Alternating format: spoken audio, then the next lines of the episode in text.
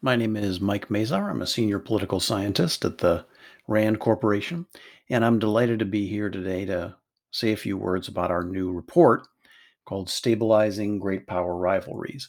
I'm here speaking more or less on the behalf of the research team. We had a number of co-authors, and in particular, my co-project lead, Sam Cherup, who's a specialist on the Russia components of what we looked at.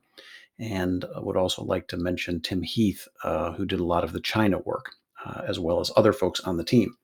The goal of this project was to figure out what are the factors that keep major rivalries between great powers from spiraling into crisis and war. What are the things that can stabilize a competition so that you can have an intense contest between great powers, but it doesn't move toward war, and in fact, it leaves enough space for them to cooperate on some areas of mutual concern. So we sought to figure out what those factors are. This couldn't be more timely, of course. This is exactly the problem we face right now in U.S. relations with both Russia and China, trying to find ways to stabilize these rivalries, keep them from becoming too dangerous, escalating into major crises, as we've seen recently. And in fact, in the recent phone calls between President Biden and Chinese leader Xi and Russian leader Putin, a lot of the discussion that happened during and after those calls and surrounded those issues really mimics a lot of the basic themes of our report. So how did we go about this? How did we try to figure out what these factors are? We did a survey of all the relevant literature we could find on the history of these kinds of rivalries, how they unfold, what makes them tick. We looked at a number of specific historical cases, modern historical cases, but ones that went back a couple of hundred years up through the modern era.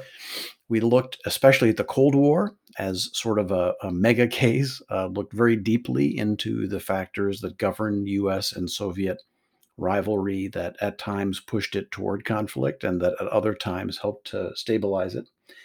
And from that and other research, we developed a framework of a number of factors that help to determine when these kinds of rivalries will remain stable and when they won't.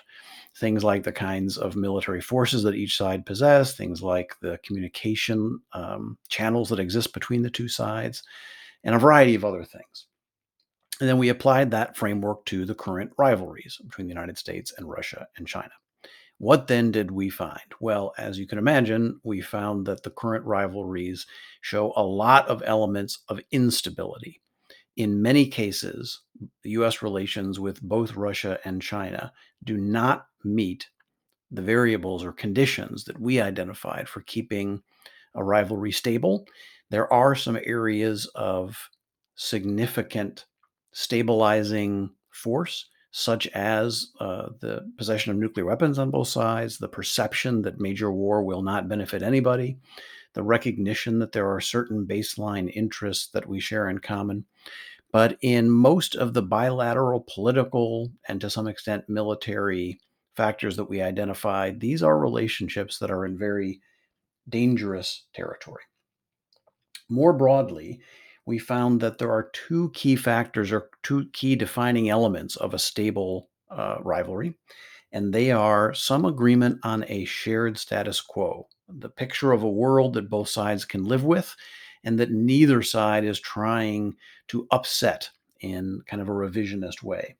And the other is a generalized sense or reality that the rivalry tends to return to a stable equilibrium when it is upset by crises. That's a hard thing to measure, hard thing to put your hands around, but it certainly existed in a lot of historical rivalries. And you sort of recognize it when you see it. And there's a certain degree to which that remains true, but it seems to be fraying in both of those relationships. We found that the United States should be very careful with its military deployments and relationships so as not to create unnecessary provocations in these relationships. We found that it's useful to rely on rules of the road that have been established in international institutions and international norms, especially those attendant to non-aggression, in order to help stabilize the competitions. And Finally, as just another example, we found that lines of communication and trust between senior officials, not just at the very top level, but throughout the relationship, are extraordinarily important, and both and those have frayed somewhat in both the U.S.-China and U.S.-Russia cases. More broadly, one impression that I take from our study is that maintaining this kind of a shared status quo that our rivals are willing to buy into will require some degree of restraint on the part of the United States in the ambitions for the world that we're trying to create according to our interests. So as a whole, the study, we think, provides interesting insight into the kinds of things that the United States will need to do to pursue its interests at the same time as it's trying to keep these rivalries from getting out of control in the coming decade.